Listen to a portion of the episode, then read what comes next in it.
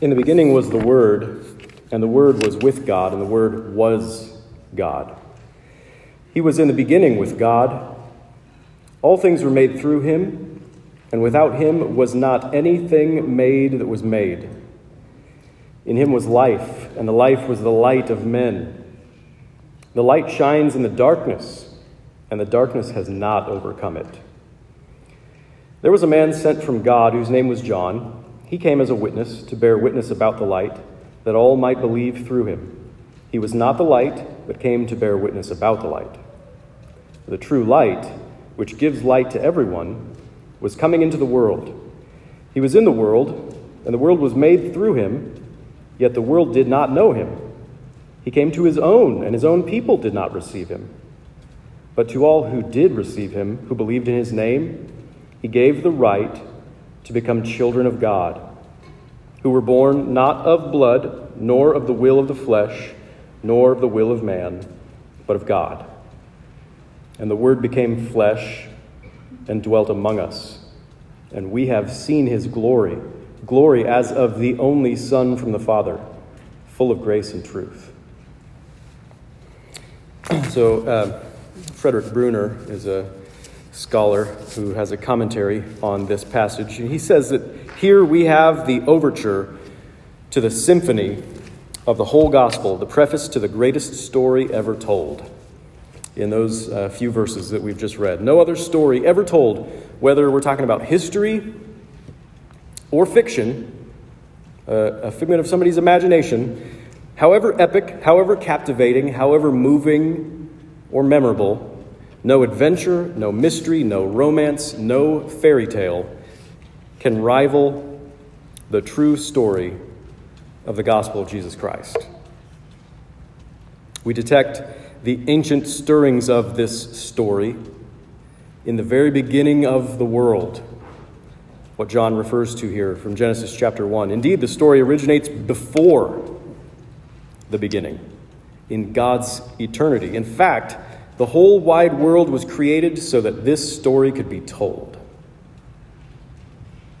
And here's the story. Here's the whole gospel, the whole brilliant, amazing gospel in three little words God became man. God became man. It takes about a second to hear it, but it will take infinite lifetimes to explore it for all of its meaning. God became man. Which God are we talking about? How did he become man? How could he become man? Does it mean that he ceased being God or that his divinity changed in some way? Did he become a real human being like us?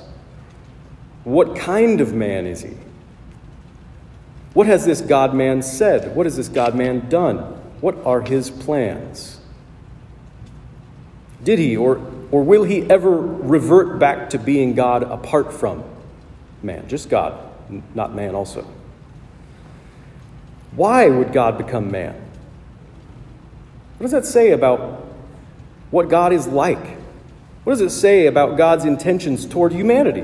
What difference does it make to our lives? What difference does it make to our deaths? What is the good news that God became man? What does that say to my fears? What does that say to my doubts? What does it say to my insecurities and my despair and my sufferings? What does it say to my longings? What does this gospel say to us together about our relationships? What does it say to us about our conflicts? What does it say to us about our community and about our purpose? God became man. It's a story that invites infinite questions. God became man so that you would ask him those questions. God became man in order to answer your real questions. Is God there? Does he care? Could he know me? Could he love me? Can I know him? Can I trust him? Are his ways good? Should I follow him? Now, look, this is just a little homily for Christmas Eve. We can't consider all these questions together tonight, but let me assure you that the Christian story, the Christmas story, the gospel story, means that the answers to all our real questions are better and more comforting and more wonderful than you will ever be able to imagine. God became man. Jesus, Emmanuel, God with us, the Christ, the anointed one, the glorious bridegroom, the desire of nations, pledged to his people, the crucified and risen Lord, who gives the Spirit without measure the King of Kings who ascended far above all the heavens that he might fill all things. The Alpha and Omega, the first and the last, the beginning and the end, the divine Word become flesh who declares God's reality to us. He is our life, He is our light, and neither darkness nor death could ever overcome Him. Nothing could stop Him, and nothing could ever undo the truth of the good news that God became man. Hallelujah.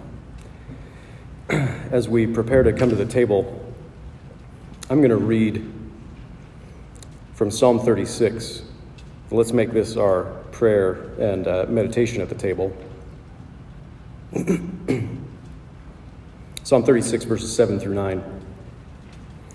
How precious is your steadfast love, O God! The children of mankind take refuge in the shadow of your wings. They feast on the abundance of your house, and you give them drink from the river of your delights. For with you is the fountain of life. In your light do we see light. Jesus is the abundance of God's house. Jesus is the river of God's delights. Jesus is the name that's sweeter than honey. Jesus is all good cheer distilled and concentrated. Jesus is comfort and joy and the warmth of home on a dark, chilly night. That's Jesus. Paul says that in him all the fullness of God was pleased to dwell, and he has come for you. He has opened his life to you. He's opened the life of God to you. He's poured himself out for you at the cross. He's invited you to come and know his love and to dwell in him and to be filled with all the fullness of God just as he is. So come to him and feast and drink and live with God forever in his name. Amen. Let's pray.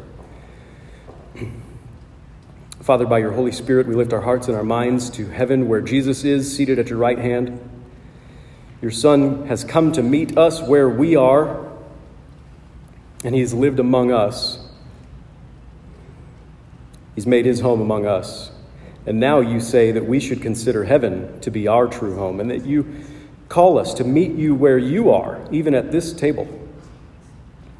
Thank you for Christmas and for everything it means. Thank you for your steadfast love that endures forever. Thank you for telling us the great story of the gospel and for the opportunity to proclaim the gospel to each other and together as we eat this bread and we drink this cup tonight. We thank you for these things in Jesus' name. Amen.